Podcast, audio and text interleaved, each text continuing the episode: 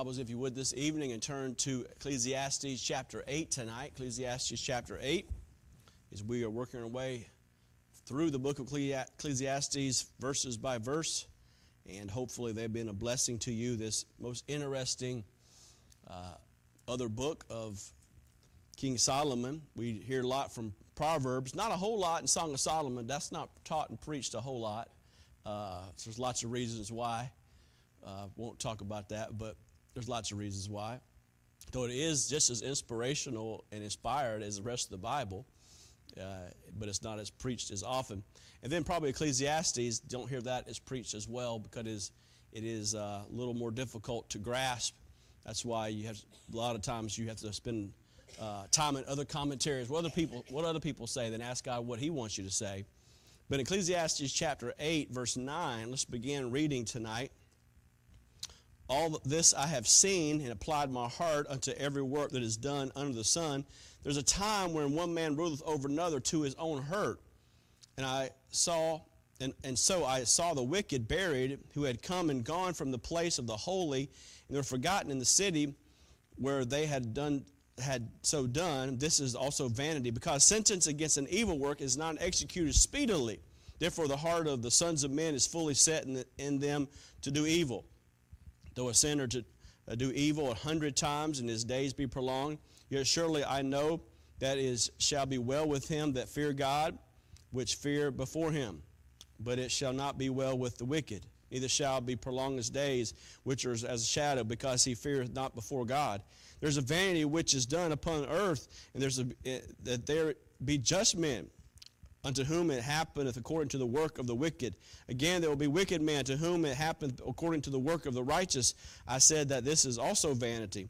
Then it commendeth mirth, because a man hath no better thing under the sun than to eat and drink and, and be merry, for that shall abide with him of his labor, the days of his life which God giveth him under the sun.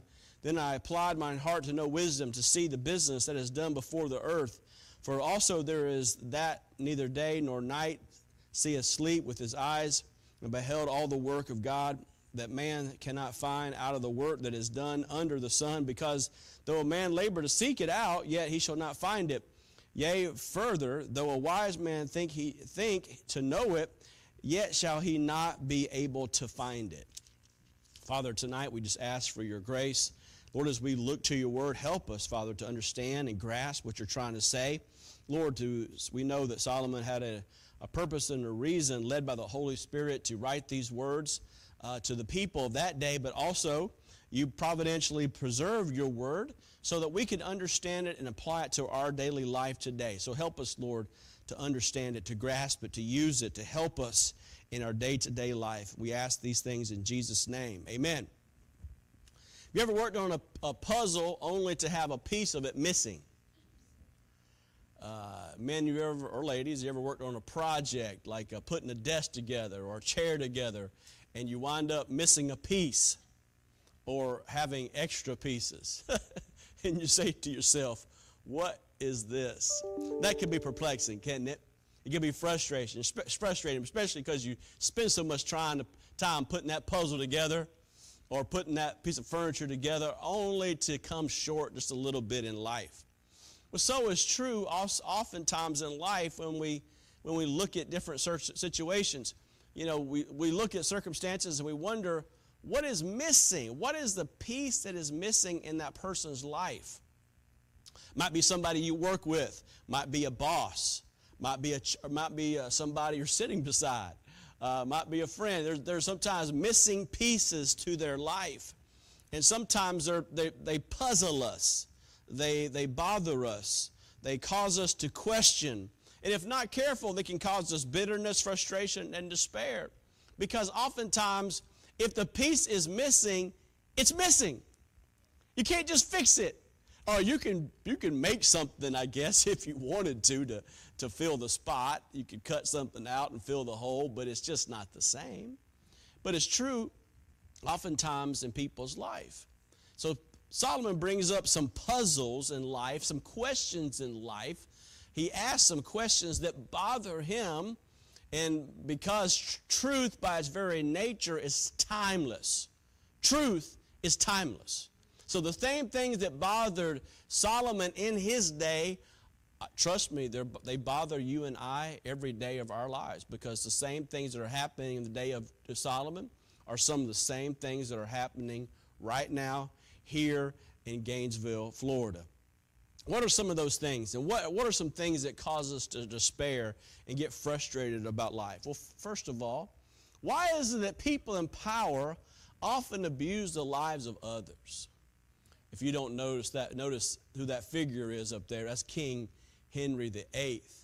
And if you want to know somebody who abused his power, well, just read about him a little bit, and you will find somebody who used his power, and uh, he, because he wanted to have an heir, he went through a few ladies and had some interesting conversation with the Pope and trying to get divor- divorces and annulments. And, and, and then find, well, it's a complicated story. But you just read about it and you will find out this man, this king, abused his power. And that's pretty, pretty typical of kings or presidents the Bible says here in verse 9, This is I've seen, applied to my heart, done to every work that is done in the sun. There's a time when, when one man ruleth over another to his own hurt. He's saying, I've, I've looked at the situation down here, and I recognize there's a whole lot of misuse of authority. There's a reason why there's a saying, power corrupts, and absolute power corrupts absolutely. That phrase has been quoted in the English language now for 200 years. One historian over 100 years ago uh, said that a person's sense of morality decreases as their power increases. Oh, we see that, don't we? Just turn on the TV for about five minutes and you see it. Well, you don't even have to turn on the TV. Just, just walk into church, you hear it. just drive down the road, you see it. You see, you see where money is spent in this county and where money is not spent on, in this county you see why people struggle, and a lot of times because of the corruption that's in quote unquote politics. Solomon essentially saying that this is, this is something I've seen in the course of my life. I don't understand it. I don't understand this about human nature that causes people in power often to abuse the lives of other people because they're in power. Secondly, why is it the hypocrites, why does the hypocrites often receive the loudest praise? Why is it hypocrites received the loudest praise? Verse 10 And so I saw the wicked buried, who'd come and gone from his place of the holy, and they were forgotten in the city where they had done, they're so done. This is also vanity. He said, Then I saw the wicked buried. Now, the Hebrew word for wicked is used in several different places. In Job 24, 9 24, someone who's guilty of crimes. In Genesis 18 23, someone who refuses God's moral standards uh, in Isaiah 14, verse 5, someone who oppresses the innocent. These are all wicked people. You notice here the implication that these people are well known, well respected in the community. They have a following. Evidently, they have some influence, have some power, have some wealth, that even at their burial, uh, they, they have people who come and they, they, they come to it because they've had influence over it. But these people are wicked and they're hypocritical. It reminds me of a story I've heard of a very wealthy man in Chicago, who you may notice that person right there. He lived during the difficult days of the Depression in the 1900s. He was rich, financially diverse. The Wall Street crash had not affected him, and he was personally convinced that he was blessed with God. And there's a certain group of people who think just because a person has money, they're somehow blessed of God. Now, they can be, but sometimes they get gains because of, well, they cut corners or do things they shouldn't do, and it certainly was true of this person. But 1930, with his own money, he bought a, th- a huge three-story building downtown Chicago and paid it and paid to make it a soup kitchen. He paid for the food out of his pocket, and he put a sign outside this, the, the building saying, "Free food for the in, unemployed." And over 3,000 unemployed people and their family came and ate every day. After giving more than 100,000 meals, they quit counting how many meals they gave out. He wanted to remain anonymous, even though he was often in the public eye. With all widespread gratitude throughout Chicago, newspaper reporters began to name this person Mr. Good Deed. He was Mr. Good Deed. He even said in an interview, and I quote, honor and truth and the law were falling from the public street. A well known school journalism in Chicago voted him among the top 10 outstanding persons in modern world history, right up there with Gandhi, Charles Lindbergh, and Albert Einstein. he loved baseball. It was not useful, useful for him to be in a stadium with thousands of people. He sided with those who wanted to censor motion pictures. He joined anxious parents in publicly calling for an end to violent movies. he even said we were doing nothing but harming our young people. Only near the end of his career did public opinion change when the full story came out about the mobster Al Capone his compassionate and caring philanthropist, this movie, this movie censor, this man who cared about honor and truth and law, all of it was sheer hypocrisy. And if you go to Cross City, I can show you a motel which I stayed at that if you find the right room, you might find some of his millions. Ask me afterwards.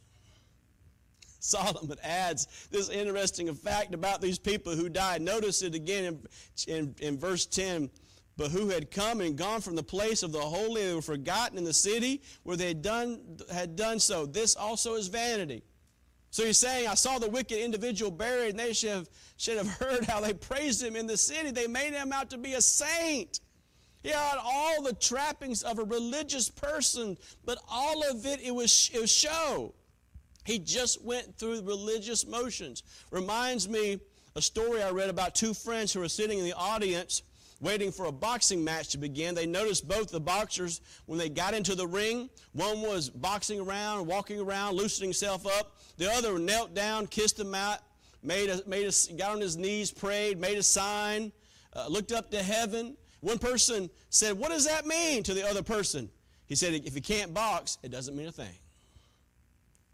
you see, friend, all the religious rituals in the world cannot save a regenerated heart all the religious world, all the religious trappings in the world, all the religious things cannot make someone a Christian. All the things a person does, all the gifts, all the all, all the nice things that we do in society, if it doesn't come from a, a, a heart that is that is regenerated and is saved, it's really for that person. It doesn't do any good for that person. I've talked to people countless times about their salvation, and they go back to all their wondrous works. Well, I give to the church. That's good. I, I, I pray. That's good. I believe in God. That's good. But the Bible says that the devils believe in God and tremble. There's a whole lot of wicked people who believe in God, who give to a church, who do community work. That's all good, and it, it, it should be done by Christians. But if people are trusting in those things to save them, it will be a sad day when they stand before Jesus Christ. Because none of those things can save us. But most people in this country believe that if I do good, somehow or another, it out, it my scale will, will, will, won't, will outweigh the, the bad that I've done in my life, and I'll, I'll, I'll make it to heaven. And you know what Jesus will say to them? I never knew you. Religious people do not make it to heaven. They cannot make it to heaven. If religious people can make it to heaven, then Jesus Christ didn't need to come and down the cross. And he did need to come on the cross, down the cross. Because religion can't save you. Only the blood of Jesus Christ, God's Son, can save us from our sin. So Solomon asks, why is it that the worst hypocrite often received the most praise? Thirdly, he asks the question, why is it that the wheels of justice turn slow and sometimes not at all? Woo, that's a big one. Ever notice somebody get caught up in a court case and it'll be 10 years or 15 years later before it's all over? We wonder, we are, we're all in this room, well, almost all of us, well, pretty much all of us in some way or shape or form, taxpayers. Our money goes to this. Aren't, aren't people supposed to have a speedy trial? Wouldn't you like to know someone who did a heinous crime within a year or two at the most? They face, they go to have a trial by their peers and they face a trial and there's justice done? Why does it take years upon years upon years? Now, I'm sure if we had a lawyer and a judge, they could explain it all to us. But it seems like the wheels of justice are slow. It says here in verse 11, because sentence against the evil work is not executed speedily, therefore the heart of the Son of Man is fully set in them to do evil. A person can go out and steal something, and know he and he knows he's not going to face a whole lot of justice. Where's he going to go? To prison. What's going to happen at prison? We are going to feed him. We are going to feed him. That's why you don't see prisons in the Bible, because prisons in themselves are not biblical. God didn't set up prisons. Now, He set up cities of refuge for accidental death, but He didn't set up prisons that you find out. You don't see them in the Old Testament. That happen, and they're, they're the only thing good, the good that comes out of them is oftentimes, as we've seen it, people are saved. And we're so glad of that. But Solomon takes his full circle here and notice how he begins. Justice isn't sir, people think they're getting away with crime. He adds here, sinner does not does evil a hundred times and lives a long life. And they think to themselves they've gotten away with it. Robert Frost once wrote tongue in cheek that a jury is 12 people chosen to decide who has the best lawyer. That's the, oftentimes the truth. The person who has the, has the most money with the best lawyer is usually the person that, get, that gets, get, wins the case. Or maybe they had connections. Or maybe they're trying to uh, do something in a shadow nobody else sees. But, dear friend, let me tell you the Bible says, and it's true, that be sure your sins will find you out. People may not have justice down here, and there's a whole lot of justice. But what people do in secret, the Bible says, will be shouted, will be shouted from the rooftops. That's why it's important to have a clear conscience. If you're sneaking around doing things thinking nobody knows, nobody sees, oh dear friend, God sees it. God knows it. You're not getting away from swindling anybody or stealing from anybody or taking from anybody, taking anything. You're not getting away from cheating or lying or gossiping or committing adultery or immorality. You're not getting away with it. You don't get away with any of that. None of us do because all of us are going to stand before God one day. And thank God as Christians, our sin is paid for. But oftentimes our sin limits our service to God where we are not able to do the things that we could or should because we've disqualified himself, ourselves. And Paul talked about that. He didn't want to be put on a shelf. He didn't want to disqualify himself because of sin. And sometimes sin, unfortunately, disqualifies us from service because we commit it not thinking there's, there's consequences to sin. Oh, dear Christian, please do not live thinking, well, I can just sin and the, and the grace of God will cover it. Well, that's true. But Paul said, Should I continue in sin that grace may abound? He said, God forbid. We should not continue to live in sin knowing that God will forgive us. Oh, yes, He will. But there, listen, friend, there's always consequences to sin. As we've been going through the Ten Commandments, there's consequences to adultery. There's consequences to lying. There's consequences to uh, or, or, or uh, uh, sharing uh, uh, false, false words about somebody. There's, there's consequences to stealing. There's, there's consequences to sin. There's always consequences to sin. God forgives the sin, but the consequence still happens. Bible tells us in Revelation chapter 20, the judgment day when all unredeemed before all humanity will be brought before the, cut, the court. The judge and jury are the holiness and righteousness of the Lord himself. The Bible says they'll be cast into the lake of fire forever and ever and ever and ever. Your friend, the gavel will strike, the bench, the bench and the sentence of everlasting judgment will echo throughout all eternity. What hope do we have? The only hope humanity has is not by trying to get away from it or not getting caught. The only hope we have is the mercy and grace of God. And that's why we all have to recognize that we're sinners and keep short sin accounts with God. Let me ask you a question. When's the last time you confessed your sin to somebody? When's the last time? Oftentimes we're too proud to do that. When was the last time you confessed the sin of lying or stealing when was the last time you, you confessed the, the, the sin of anger? Now, you, if you're living with another person and you haven't confessed the sin of that person in probably a month or two, you need a spiritual bath. Because you know what? We're all sinners. And if you're living with somebody, surely as you're sitting in those seats right now, you've, you've sinned against that person. Well, you got you, on a regular basis, you got to go to that person, need to go to that person and confess your sin. You know what keeps us from doing that? P R I D E. Pride. Man, you need to go to your wife regularly because you know you've done things you shouldn't have done and ask forgiveness. Ladies, you need to go to your husbands once in a while and ask forgiveness. Why is there that tension in your home? And there's tension in a lot of homes. You try to hide it, but there's tension. A preacher can walk in and almost feel it. You cut it with a knife. You know why there's tension in the air? Because two people aren't forgiving one another. Two people aren't loving one another. That family's got bitterness and angst and anger. And you and you both saved, both supposed to know God and live and, and forgive, and you it, and you don't you don't get right with one another, and you're not willing to ask people to forgive you, man, that's just that's horrible. Why not fall on the grace and mercy of God and ask people to, to, to forgive you? And this whole thing about, well, I'm not going to forgive them till they forgive me first. You know what that is? Hogwash. That's hogwash. Don't live in that type of way. If you, if the Holy Spirit of God, and if you read this word very long, the Holy Spirit of God will convict you. The Holy Spirit of God convicts you about a sin in your life. Confess it. Confess it. On a, on a regular basis, there should be confession in a home if there's more than one person in there. Oh, dear friend, I encourage you to do so. Live a holy and righteous life.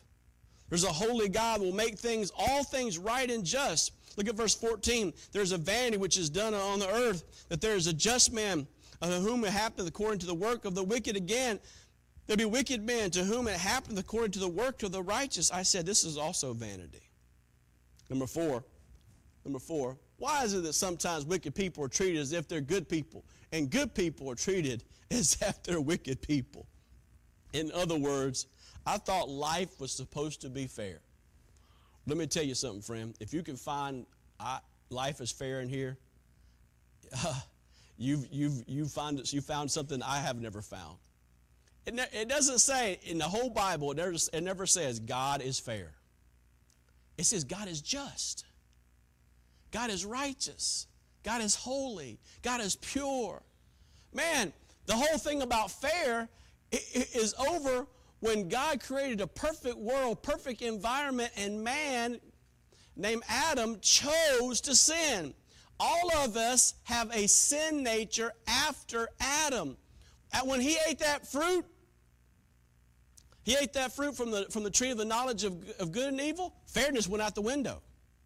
Now we're all sinners, condemned because our, our the, the first person of our race, Adam, sinned. Because of his sin, which is, which is each of us have, there's no more fair, friend. We're, we're, we, you know what's just? Each one of us deserve hell. That's what we deserve. We just we deserve to be punished in hell forever and ever and ever. It's only by God's grace and mercy that we can be saved. It's by His grace, for by grace are you saved through faith, and that not of yourselves. It's the gift of God, not of works, lest any man should boast. Be grateful, be thankful. Instead of thinking to yourself, well, I deserve it, no, be grateful for everything you have. You live because of God's grace. You breathe because of God's grace. You have because of God's grace. It's all because of God's grace.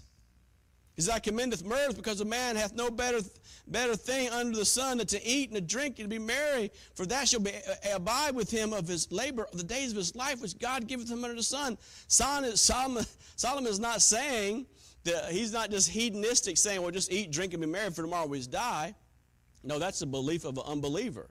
Solomon is actually recommending that joy comes from trusting the Lord who gives, it gives to all men to enjoy richly. What's, Paul, what's, what Solomon saying? He's giving us advice. Thank God for the blessings that arrive at every corner. Thank God for the meal that's on the table. Thank God for the home that we have. Thank God for the cars that we drive. Thank God for the air condition you sit in tonight.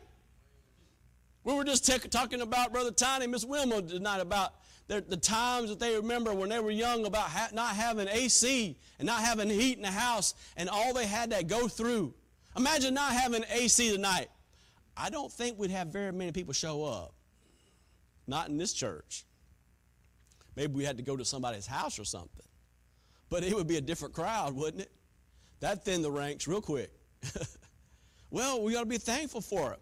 Having, having food and shelter, the Bible says, let us therefore be content. Are you content with the food and shelter God has given you? God has given us blessings. And he says in verse 6 When I apply my heart to know wisdom, to see the business that is done upon the earth, for also there is that, that neither day nor night, night seeth with sleep with his eyes, and I beheld all the work of God, for man cannot find out the work that is done under the sun, because though a man labor to seek it out, yet he cannot find it. Yea, further, though a wise man think to know it, yea, he shall not be able to find it. In other words, there's just no way to know what's coming around the corner, so you can't figure it all out. And some people spend so much time trying to figure life out when all they have to do is simply trust the God above them. Dear friend, if Jesus Christ saved your soul from hell, don't you think He cares about your life now? If He saved you from hell, don't you think he, you can trust Him to take care of your very life, the days of your life? Mark Twain once said, there's been, there's been much tragedy in my life, and at least half of it actually happened. You know what we do? We spend half our life worrying about most stuff that never happened. I say it again we spend half our life worrying about stuff that never happened. Don't. You know what worry will do? It will do nothing for you. It will, all it would do would destroy you. It would just cause you to go to doctors, take a whole lot of medicine, will have a whole lot of side effects. And all you had to do was trust and obey, for there's no other way to be happy in Jesus but to trust and obey. You didn't have to make the doctor visit. You didn't have to worry about stomach problems. You didn't have to about eating 25 tums a day. You didn't have to do all that. Just trust the God of heaven that everything is going to end up all right. It's already written. The end has come, is going to is already set. It's going to be okay.